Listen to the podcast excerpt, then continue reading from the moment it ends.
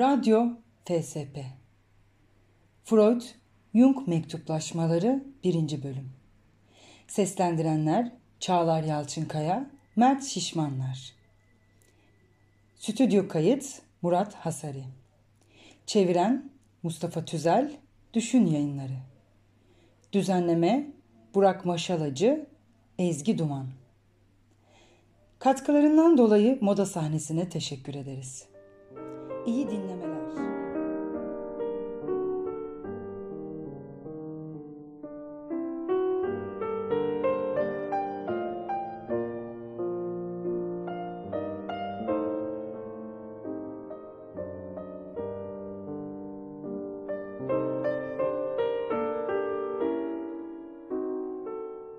Saygıdeğer meslektaşım.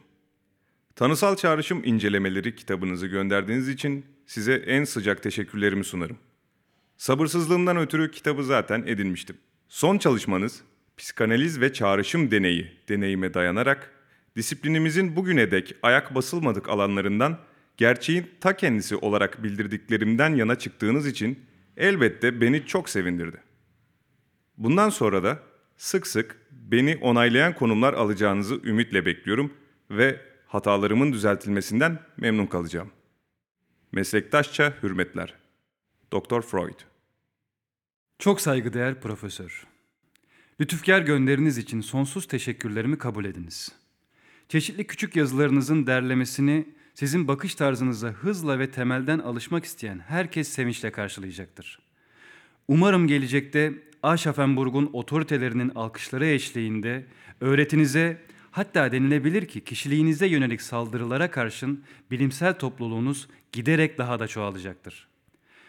Bu saldırıların en üzücü yanı sizin öğretinizin katkılarının modern gelenekteki psikiyatrist ve psikologların daha az egemen oldukları psikolojik alanlarda yer almalarına karşın Aşafenburg'un kanaatimce yüzeysel alanda takılıp kalmış olmasıdır. Kısa süre önce Aşafenburg'la öğretiniz üzerine canlı bir yazışma sürdürdüm ve belki de sizin çok saygıdeğer profesör bütünüyle katılmadığınız yukarıdaki bakış açısını savundum. Takdir edebileceğim ve bizi burada psikopatolojik olarak teşvik etmiş olan psikolojik görüşlerinizdir. Terapi ve histeri oluşumuna ilişkin görüşünüz ise bizim biraz kısıtlı histeri malzememize anladığım kadarıyla oldukça uzak düşmektedir.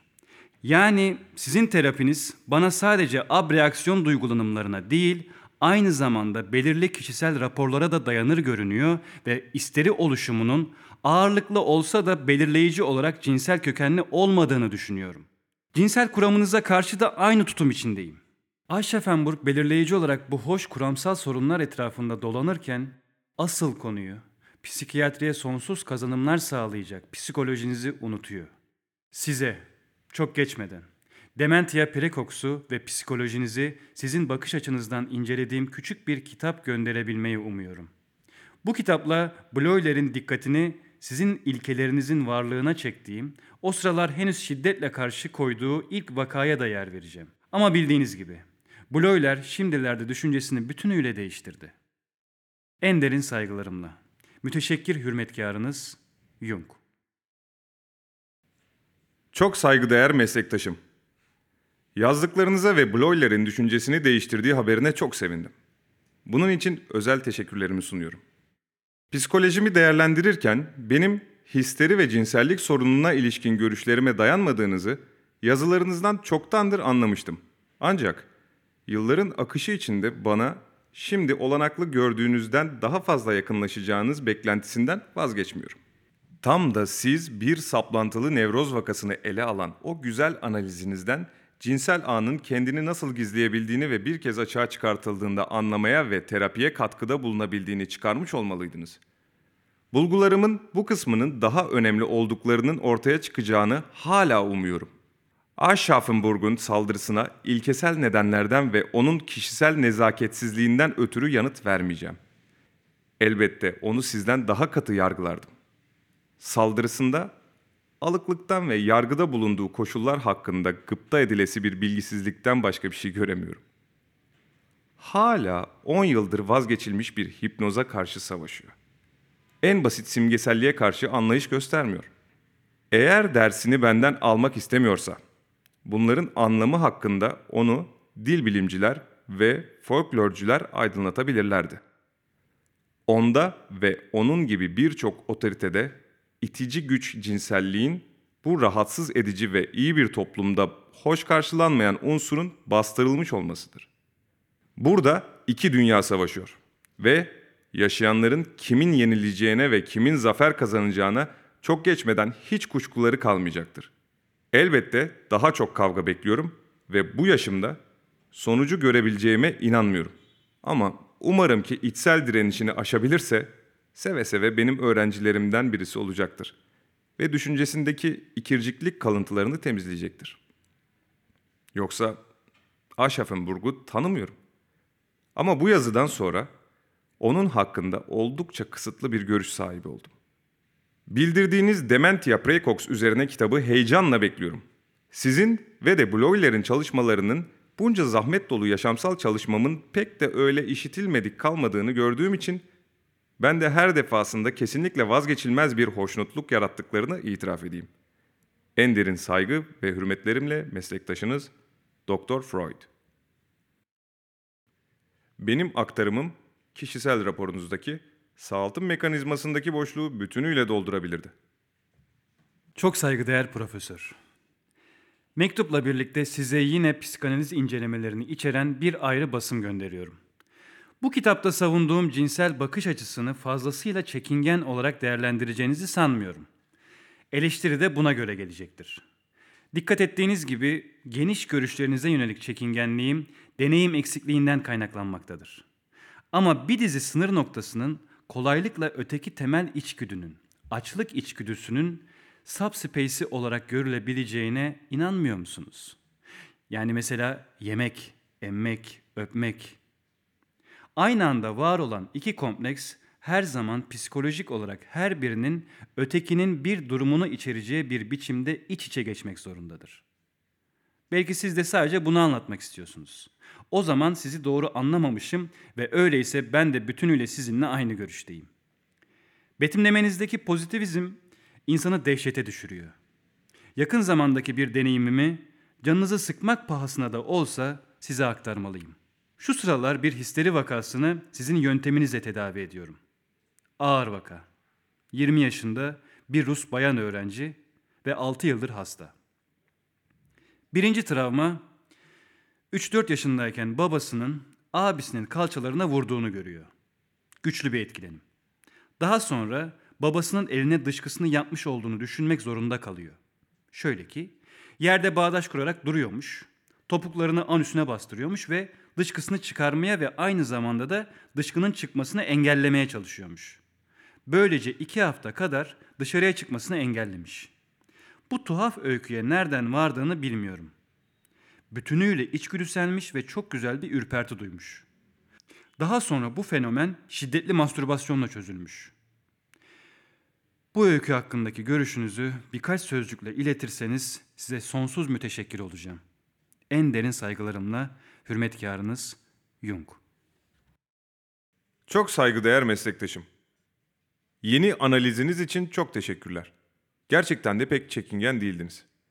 Aktarımı bütün olarak içgüdünün cinsel doğasının esas kanıtını sizin de yeterince açıklıkla görmüş olduğunuz anlaşılıyor. Eleştiriye ancak eleştirmenlerin biraz kendi deneyimlerini biriktirmelerinden sonra girelim. Öteki temel içgüdünün eş değerliliğine, psikonevrozdaki isteklerini yalnızca belirsizce bildirmek istediği sürece kuramsal olarak karşı değilim.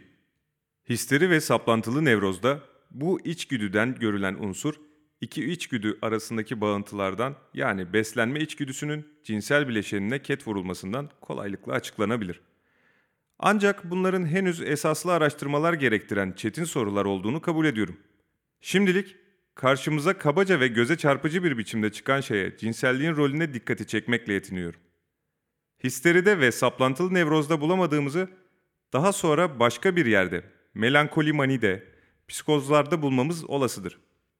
Rus bayan hastanızın öğrenci olması sevindirici. Şu sıralar eğitimsiz kişiler bizim için oldukça belirsizler. Bildirilen dışkılama öyküsü hoş. Sayısız da benzeşim içeriyor.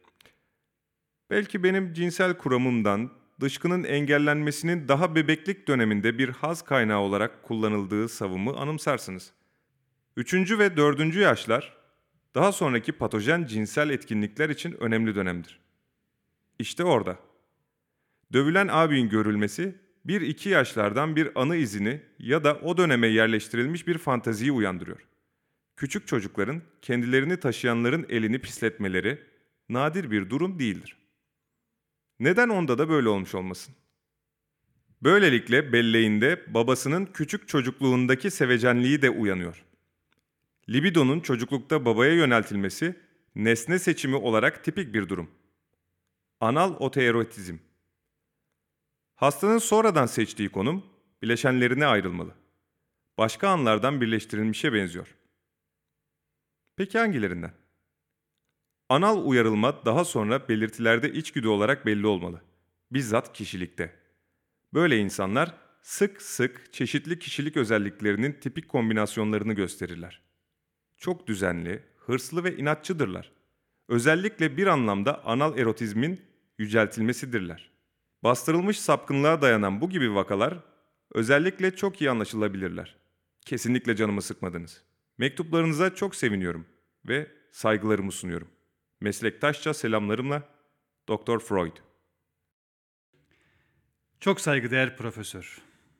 Her şeyden önce savunumun çeşitli yerlerine gücenmediğiniz için size yürekten teşekkür ettiğimi belirtmeliyim. Belirli kısıtlamalar koyma hakkını kendimde gördüysem bunu öğretinize eleştiri getirmek için değil, sizin de ayrımsamış olacağınız gibi politik nedenlerle yaptım. Sizin de doğru olarak söylediğiniz gibi karşıtlarıma geri çekilme yolunu kasıtlı olarak açık bırakıyorum ki düşüncelerini değiştirmelerini daha da zorlaştırmamak için. Zaten yeterince zor olacağı için. Karşıt birisine aslında hak ettiği gibi saldırılırsa bunun sonucunda ancak yalnızca kötü sonuçları olan uğursuz bir zıtlaşma ortaya çıkar. Benim eleştirim bu haliyle bile çok sert bulunuyor. Savunulabilecek olanın en azıyla yetiniyorsam bunun tek nedeni kendi kuşkusuz deneyimimden kaynaklanan ancak bu kadar şeyi savunabilmemdir ve bu da elbette sizin deneyiminize oranla çok azdır.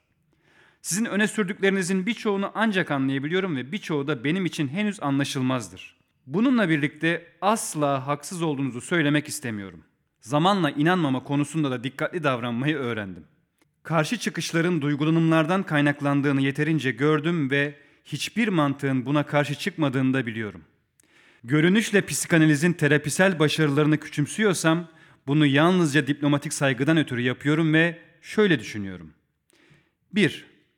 Eğitimsiz histeri hastalarının büyük bölümü psikanaliz için elverişsizdir. Bu alanda kısmen kötü deneyimler yaşadım. Hipnoz burada bazen daha iyi sonuçlar veriyor. 2. Psikanaliz ne kadar çok tanınırsa o kadar çok uygun olmayan doktor bununla ilgilenecek ve elbette birçok kötü deneyimlerde bulunacaktır. Sonra bunun faturası size ve öğretinize çıkartılacaktır. Bu nedenlerden ötürü terapisel başarı üstünde çok durmamayı daha dikkatli bir tavır olarak görüyorum. Yoksa çok geçmeden terapisel başarıya zarar verebilecek bir malzeme toplanacaktır ve böylelikle kurama da zararı dokunacaktır. Kişisel olarak sizin terapinizi coşkuyla karşıladım ve sizin mükemmel hizmetlerinizin değerini çok iyi biliyorum. Öğretiniz bizim için şimdiden kesinlikle çok büyük bir bilgi artışı ve sonsuz perspektifleri olan yeni bir dönemin dile gelişi anlamını taşıyor. Jung Çok saygıdeğer meslektaşım. Mutlaka bu reaksiyon süresinin hızlandırılmasından kendi sonuçlarınızı çıkaracak ve kısıtlamasız ve yardımca hipotezsiz son mektubunuza sevindiğimi anlayacaksınızdır. Zaten gerçek görüşlerinizi pedagojik etki amacıyla değiştirdiğinizi düşünmüştüm ve bu görüşleri böyle bir değişiklikten kurtulmuş haliyle öğrenmek beni sevindirdi. Bildiğiniz gibi daha yeni olanların üzerine salınabilecek tüm şeytanlarla uğraşıyorum. Kendi yandaşlarına hep haklı olduğunu öne süren ve hala düzeltilemez Nemrut ya da fanatik biri olarak ki ben öyle biri değilim, görülme tehlikesi de bu şeytanların içinde en uysalı değildir. Kendi görüşlerimle baş başa bırakıldığım sürece kolaylıkla anlaşılabileceği gibi kendi kararlarıma olan güvenimi artırmaya teşvik edilirim. 15 yıllık gitgide derinleşen ve yıllardır tek düze bir istisnasızlığa ulaşmış uğraşım da bana farklı şeyler varsayma taleplerine karşı bir tür direnç kazandırdı. Şu sıralar günde 10 saat terapi yapıyorum. Ama kendi hata yapabilirliğime sürekli inandım ve kendi görüşümde donup kalmamak için konuyu sık sık belirsizce başka yönlere çevirdim. Siz bile bir defasında düşüncelerimin bu kayganlığını gelişme sürecinin bir işareti olarak vurguladınız. Terapi hakkında söylediklerinizin tümüne imzamı atabilirim. Ben de aynı deneyimleri yaşadım ve aynı nedenlerden ötürü yöntemin öteki tüm yöntemlerden daha ileriye götürdüğünden daha çok şeyi açıkça öne sürmekten kaçındım. Böyle adlandırılanlar bir yana her histerinin bu yöntemle iyileştirilebileceğini öne sürmek bile istemiyorum. İyileşme frekansını araştırmak için elimde hiçbir veri olmadığından psikozlara yaklaşan vakaları ya da kuruntu biçimlerini de gözlenme kuruntusu, kızarma korkusu vesaire sık sık ele aldım ve bundan en azından aynı mekanizmaların histeri ve saplantılı nevroz sınırlarından çok daha öteye ulaştıklarını öğrendim. Kötü niyetli insanlara açıklama yapılamaz. Bu yüzden terapinin sınırları ve mekanizması üzerine söylenebilecek kimi şeyleri kendime sakladım. Ya da sadece bilenlerin anlayabileceği biçimde betimledim. Tedavilerimizin bilinç dışında egemen olan ve en kesin biçimde histeride karşımıza çıkan bir libidonun kağıda dökülmesiyle aktarım gerçekleştiği gözünüzden kaçmayacaktır. Bu aktarım bilinç dışını kavramamızın ve çevirmemizin itici gücünü ortaya çıkarır. Bu güç olmazsa hasta çaba göstermez ya da bizim bulduğumuz çeviriyi dinlemez. Aslında bu bir aşk yoluyla tedavidir. Sonra aktarımda nevrozların aşk yaşamına bağımlılığının en güçlü, en karşı konulmaz kanıtı da yatar. Deneyiminizin henüz karar vermenize yeterli olmadığı yerde elbette bir karara varıncaya kadar bana geçici bir inanç sunmanızı son derece sempatik buluyorum. Bu krediyi varsayılan en keskin öz eleştiride hak ettiğimi düşünüyorum. Yürekten hürmetkarınız Dr. Freud. Çok saygıdeğer profesör. Tam da benim size bu kadar güçlük çıkarmak zorunda oluşum beni gerçekten üzüyor. Kitabımın sizi tatmin etme işini çok iyi anlıyorum. Çünkü kitabımda araştırmalarınızı tarafsızca ele alıyorum. Bunun bütünüyle bilincindeyim. Yazarken en birinci ilkem Alman aydın kamuoyuna saygıydı. Eğer bu yedi kafalı canavara her şeyi servis tepsisinde lezzetli bir biçimde sunmaya çaba gösterilmezse sayısız olayda görmüş olduğumuz şeylerin sonu gelmez. Bu yüzden iştah uyandırmaya yatkın tüm unsurlara dikkat etmek konunun çıkarı gereğidir. Araştırmalarınıza karşı ihtiyatla yaklaşmak ve bağımsız bir yargının ima edilmesi de ne yazık ki şimdilik buna dahildir. Yazımın genel özelliğinde bu durum belirleyici olmuştur. Görüşlerinizin kimi yerlerde düzeltilmesi belirli noktaları sizden farklı görmemden kaynaklanıyor. Bunun nedeni 1. Benim malzememin sizinkinden bütünüyle değişik olması olabilir. Ben çoğu kez eğitimsiz akıl hastalarında son derece ağırlaşmış koşullarda ve üstelik Dementia praecox'un oldukça pürüzlü malzemelerinde çalışıyorum. 2. Benim eğilimim, ortamım ve bilimsel öncüllerim her halükarda sizinkilerden son derece farklı. 3. Benim deneyimim sizinkinin yanında son derece sınırlı. 4.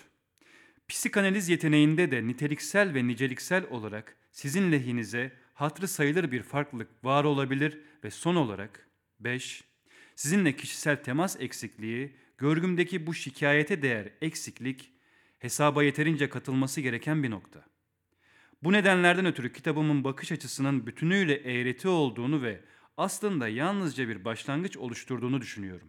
Bu yüzden her türlü eleştirinize kulağa hiç hoş gelmeyenlerine de olağanüstü teşekkür ederim. Çünkü burada benim eksikliğini duyduğum şey muhalefettir.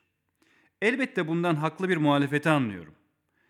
İlginç mektubunuzun çabucak sona ermesine gerçekten üzüldüm. Düş analizimin zayıf noktalarını doğru saptadınız. Gerçekten düş malzemesi ve düş düşünceleri hakkında söylediğimden daha çok şey biliyorum. Düş göreni çok iyi tanıyorum. O bizzat benim. Zengin evlilikle başarısızlık kuşkusuz düşte içerilen önemli bir şeye denk düşüyor. Ama sizin düşündüğünüzden farklı bir biçimde.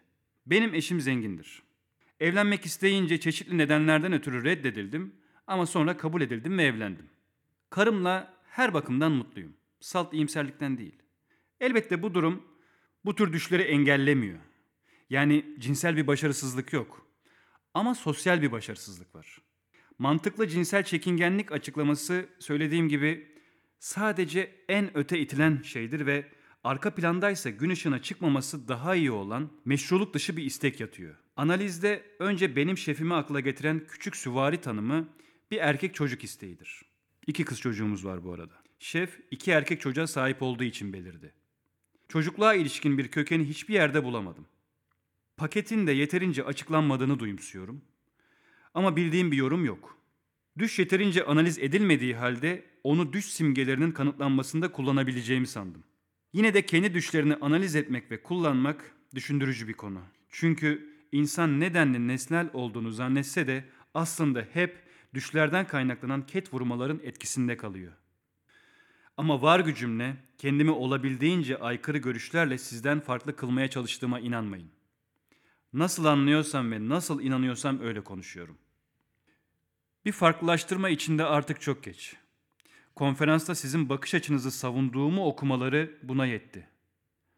Aşefenburg'un konuşması size karşı havaya fazla karıştı.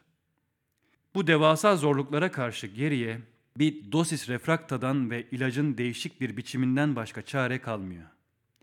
Tamamen hürmetkarınız Jung. Saygıdeğer meslektaşım. Dementia precox hakkındaki yazınızı yeterince beğenmediğim şeklindeki yanılgınızdan derhal vazgeçin.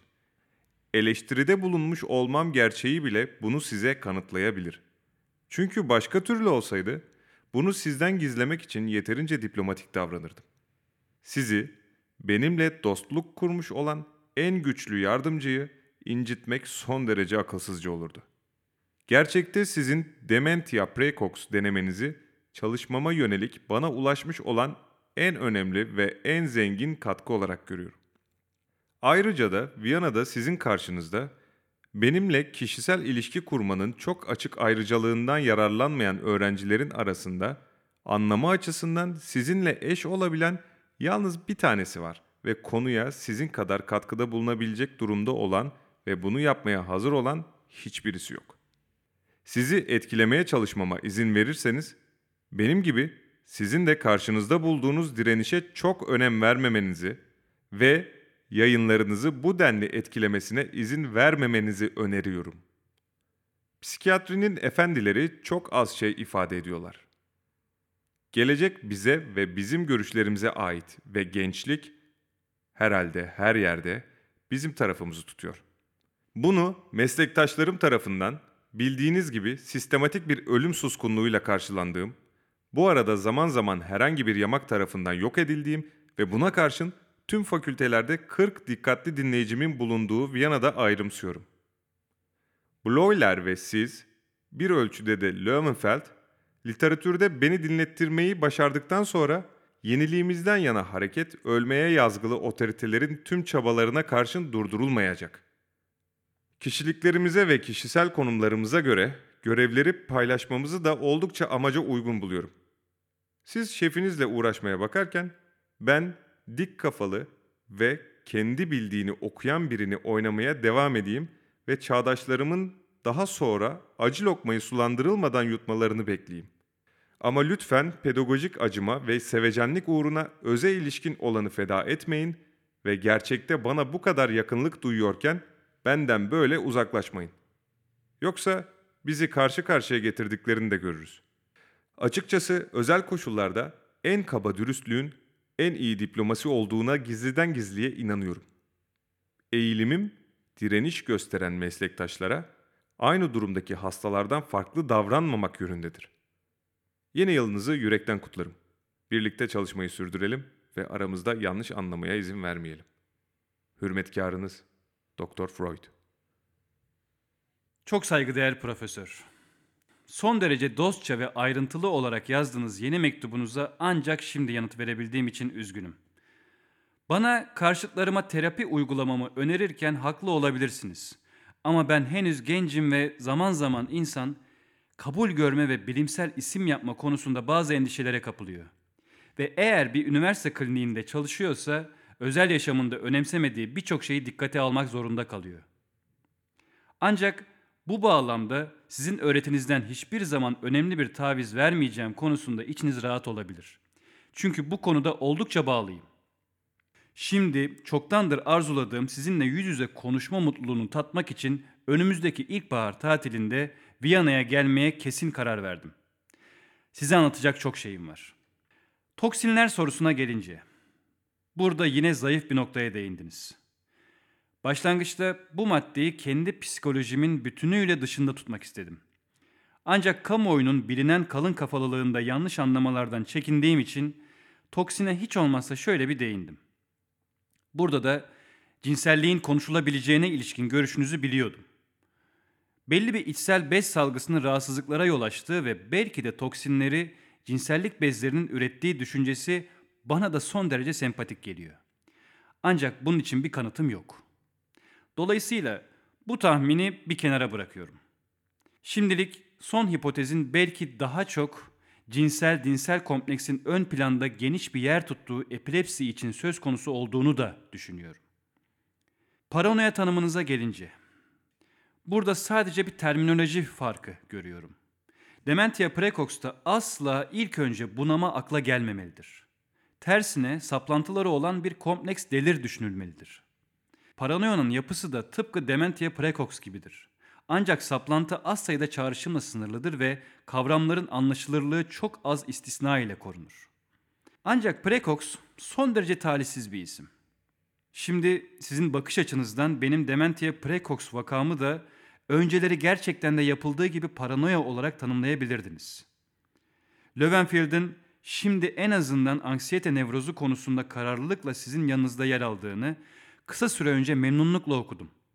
Bu ses Almanya'da benimkinden daha çok duyulacaktır. Belki de zafer alayınız düşündüğümüzden de önce başlıyor. Alışkanlık histerisi sözü hakkında size hala bir açıklama borçluyum. Bu da yine geçici bir çözüm. Kompleksleriyle sürekli savaşım içinde olan şiddetli heyecanlar, duygu dalgalanmaları ve yabanıl semptom dönüşümleri gösteren histeriler bulunduğu dikkatimi çekti. Kısıtlı deneyimlerime göre bunlar prognostik açıdan iyi vakalar. Patojen kompleksle boyun eğdirilmeye direnen bir bileşenleri var. Ama semptom olgusunu ve eziyetini sömüren ve çevrelerinin acımasını asalakça kullanan histeriler de var. Bunlar analize karşı da son derece inatçı bir biçimde karşı koyan prognostik kötü vakalardır. Bu sonuncuları alışkanlık histerileri olarak adlandırıyorum. Belki bu yetersiz betimlemeden ne demek istediğimi anlarsınız. Elbette bu çok kalın çizgili ve yüzeysel bir sınıflandırma. Ancak şimdiye dek işime yaradı. Belki bu konuda da gözlerimi açabilirsiniz. Sonsuz sayıda eğitimsiz histerili bu gruba dahildir. Yürekten yeni yıl dileklerimi ve en sıcak teşekkürlerimi sunarım. Hürmetlerimle. Jung Saygıdeğer profesör, bu defaki yanıt verme süremin uzunluğuna bakarak herhalde kendi kararınızı vereceksiniz. Şimdiye dek yazmaya karşı güçlü bir direnç gösterdim. Çünkü kısa süre öncesine dek Viyana'da uyarılan kompleksler hala ayaktaydılar. Ancak şimdi konu biraz aydınlandı ve ben de size bir ölçüde mantıklı bir mektup yazabilecek durumda olduğumu umuyorum. En zor bölüm genişletilmiş cinsellik kavramanız. Şimdi biraz tarafımca özümsendi ve çeşitli vakalarda sınandı. Genel olarak sizin haklı olduğunuzu görüyorum. Bloyler ile yaptığım şiddetli tartışmalarda açıkça gördüm ki libido deyimi ve dahası cinsellikten sizin genişletilmiş kavram alanına aktarılan terimlerin tümü yanlış anlaşılmaya yol açıyorlar ve en azından didaktik değiller. Hatta bunlarla tüm öğretiyi olanaksızlaştıran doğrudan duygu bastırmalarına yol açılıyor. Bu cinsel terminolojiyi bugün geçerli olan cinsellik kavramını korumak amacıyla sadece sizin libido dediğiniz şeyin açık biçimlerini anlatmak için kullanmak ve ayrıca tüm libidinal durumlar için ortak bir kavram yerleştirmek düşünülemez mi? Bayrang da genişletilmiş cinsellik kavramını kullanıyor ama bunu öyle yapıyor ki 4 yılı aşkın bir süredir bu konuda yoğun bir biçimde düşündüğüm halde anlatmakta güçlük çekiyorum. Bayrang'ın okurları hiç anlamayacaklardır. Artık öğretinizin doğruluğuna ilişkin hiçbir kuşkum yok. Sözcüğün tam anlamıyla benim için bir olay olan Viyana'daki konukluğum son kuşku gölgelerini de ortadan kaldırdı. Sizden aldığım büyük etkiyi biz Anger size bildirmiş olmalı. Size bundan söz etmeyeceğim. Tersine konunuzdaki çalışmam umarım size nasıl şükran ve saygı borçlu olduğumu gösterecektir. Gelecek yazda sonbaharda sizi Zürih'te selamlayabilmeyi umuyorum ve hatta düşlüyorum. Ziyaretinizle beni son derece mutlu edeceksiniz. Çünkü yanınızda geçirebildiğim birkaç saat ne yazık ki oldukça kısa bir süreydi.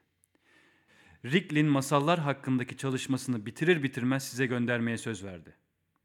Yine de o zamana kadar daha bir süre geçecek.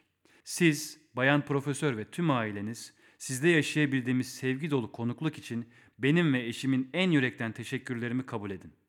Müteşekkiriniz Jung. Sevgili saygıdeğer meslektaşım, sizinle yer sınırlaması olmadan konuşabilmek için başka bir kağıda yazıyorum. Geziniz çok nazik ve takdire değer bir eylemdi.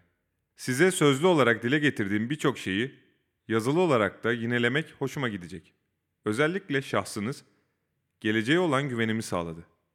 Şimdi herkes gibi kendimin de geçici olduğumu, çalışmamın sürdürülmesi ve tamamlanması için sizden başkasını ve sizden iyisini istemediğimi biliyorum. Çalışmayı yarı yolda bırakmayacağınızdan eminim. Çünkü konumuzun nedenli çekici ve nedenli uzun erimli ve nedenli güzel olduğunu çok iyi gördünüz ve bizzat bulguladınız. Elbette bana ünlü Dementia Precox, erken bunamayı göstermenizi izleyebileceğim bir iadeyi ziyarette bulunmayı düşünüyorum. Ancak bu yakınlarda pek olası görünmüyor. Şimdilerde şefinizle olan açıklanmadık ilişkiniz de beni rahatsız ediyor. Münih Haftalık Tıp Dergisi'nde okuduğum son savunusunda artık ondan emin olduğuma inandım ve şimdi bana yeniden herhalde siz de benim gibi ortaya koyduğumuz inanca karşı bir savunma olduğunu düşündüğünüz çok ciddi, olumsuz bir sapmadan söz ediyorsunuz. Kişisel kompleks. Nasıl da her tür arı mantıksal zihin çalışmasına karşı koyuyor. Başkalarının elmayı ısırırken ekşi tadı almalarını engelleme çabanızı kendi içinde gerekçelerine göre haklı buluyorum ama bunun başarıya ulaşacağını sanmıyorum. Bilinç dışını psikoid olarak da adlandırsak o yine bilinç dışıdır. Ve genişletilmiş cinsellikte bastırılana libido demesek de libidodur. Ve sonuçta hep adını değiştirmekle kaçınmak istediğimiz şeye varırız. Karşı koymalardan kurtulamayız. O halde neden onlara şimdiden meydan okumayalım? Saldırı en iyi savunmadır demek istiyorum. Onları küçük tavizlerle savuşturmayı düşünüyorsanız belki de bu karşı koymaların yoğunluğunu küçümsüyorsunuz. Bizden cinsel güdüyü yatsımamızdan başka bir şey istenmiyor. O halde bu güdüyü kabul edelim. Eşim eşinizin yazdığı mektuba çok sevindi. Kendisine verilen şeref ve memnunluk için teşekkür etmesi gereken konuk değil ev sahibidir. Ne yazık ki eşim bir mide ağrısı sürecinde iyi huylu bir iridocyclitis olduğu için şimdi yanıt veremeyecek. Durumu oldukça iyi gidiyor. Yanıtınıza sevineceğimi belirterek en içten dileklerimle Dr. Freud. Çok saygıdeğer profesör. Nazik gönderiniz sonucunda Günlük Yaşamın Psikopatolojisi adlı kitabınızın ikinci kez basıldığını içtenlikle sevinerek gördüm. Metni önemli ölçüde genişletmiş olmanız iyi. Ne kadar örnek olursa o kadar daha iyi. Umarım düş yorumunun yeni bir baskısını da sağlayabilirsiniz. Çünkü haklılığınızın 10 yıla kadar ortaya çıkacağı yolundaki kehanetinizin gerçekleştiğini görüyorum. Şimdiden çeşitli yönlerden kıpırtılar var. Otto Gross'un kitabında zaten alacaksınız. Ancak bu kitapta sizin Wernicke sisteminin bitirilmemiş katedralinde Happy Top'u bir duvarcı olacağınız düşüncesini tam aklım almıyor. Yine de herkesin size doğru yakınsayan çizgilerde bilimsel tebliğ verecek olmaları iyi. Yoksa aslında mükemmel bir zekası olmasına karşın Gross'un çalışmasında da çeşitli tuhaflıklar var. Bu konuda söyleyeceklerinizi merakla bekliyorum. Gezi deneyimlerim kötü. Janet'le konuştum ve çok hüsrana uğradım.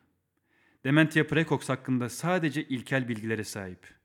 Siz de dahil olmak üzere yeni olaylardan hiçbir şey anlamıyor. Şemasına sığınıyor ve bu arada sadece bir akıl ama kişilik değil, sahte bir kazör ve orta burjuva tipi. Salpetriyer'deki Dejeri'nin yataklı servisinin harikalığı çok kötü bir blöf. Her şey bana çok abartılı göründü. Böyle bir klinikteki tüm kafaları sise bulayan yükseklik dumanı da daha az çocuksu değil. Bu insanlar temiz bir 50 yıl gerideler. Bu durum sinirimi bozdu ve çok daha az şey alınabilecek olan Londra'dan bütünüyle vazgeçtim. Bu yüzden kendimi Lower'daki saraylara adadım. En iyi selamlarımı sunarım. Size sürekli sadık olan Jung.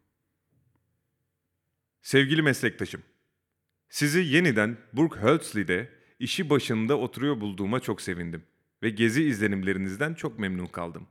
Viyana kompleksi, kullanılabilir alanı Paris kompleksiyle paylaşmak zorunda kalsaydı, buna çok üzüleceğimi düşünebilirsiniz. Ne iyi ki böyle bir şey olmamış ve siz Büyük Şarko'nun devrinin kapandığı ve şimdi yeni psikiyatrinin nabzının bizde, Zürih ile Viyana arasında attığı izlenimini edindiniz. Böylelikle ciddi bir tehlikeyi sağ salim atlattık. Bu defa bana yanıtlamak için özellikle çok iş konusu veriyorsunuz. Haklısınız, iş iyi gidiyor. 10 yıl sürecek mi ve ben görebilecek miyim belli değil. Ama eğilim hiç kuşkusuz yükselme yönünde. Karşıtların yaptıkları zorunlu olarak kısır, her biri bir defa küfür ediyor. Benim ve şimdi sizin de işimizi bitirdiğini öne sürüyor ve sonra hemen tükeniyor. Etkinliği kendiliğinden tükeniyor. Ama bize katılan herkes çalışmasının sonucunu bildirebilir ve sonra çalışmaya devam edebilir ve sonra yeniden bildirebilir. Anlaşılabileceği gibi herkes kendi tarzında çalışıyor ve henüz bitirilmemiş konunun kavranışına belki de kendi özgün çarpılmasını getiriyor. Sizin de tanıdığınız ve en güçlü yanı başka eleştirilecek yönü olmaması olan Dr. Stekel bana Berlin kliniğinin kendisinden istediği anksiyete vakaları üzerine bir çalışmayı sundu. Onu bu vakaları dönüşüm histerisi yanı sıra anksiyete histerisi olarak göstermesi için etkiledim. Bu tanımı bir kez kuramsal olarak savunmayı düşünüyorum ve bu arada size bu bakış açısını öneriyorum. Böylelikle fobilerin bir sınıflandırılmasına varılıyor. Yürekten selamlarımla. Doktor Freud. Çok saygıdeğer profesör.